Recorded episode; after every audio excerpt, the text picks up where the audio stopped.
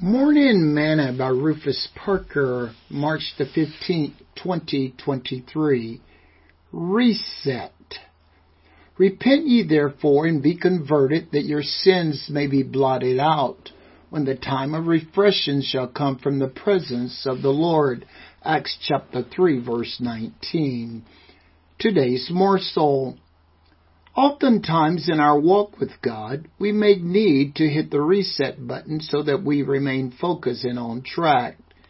It's easy to lose focus and get off track if we are not careful.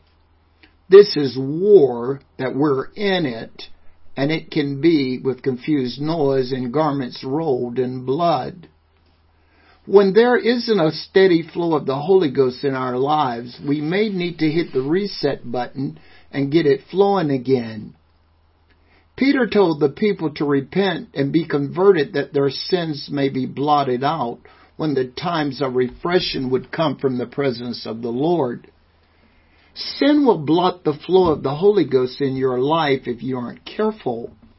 It's easy to let sin in when you are tired and lose focus. Paul told Timothy, Wherefore I put thee in remembrance that thou stir up the gift of God, which is in thee by the putting on of my hands. 2 Timothy chapter 1 verse 6. At this point, Timothy may have been begun to lose faith and trust in the ministry to which he had been called. Sometimes servant can become lonely. So, Paul wanted him to realize his legacy of his faithful mother and grandmother, and that he should immediately hit the resetting button and get the spirit stirred up and flowing again in his life. Let me encourage you today. If you are on the verge of losing hope and faith, go to your knees or lift your hands to Jesus and sing a praise song to him and allow him to reset and revive your spirit sing this song with me today. In moments like these, I sing out a song.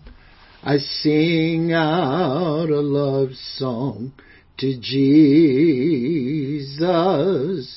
And moments like these, I lift up my hands I lift up my hands to the Lord, singing I praise you, Lord, singing I praise you, Lord, singing I praise you, Lord, I praise you.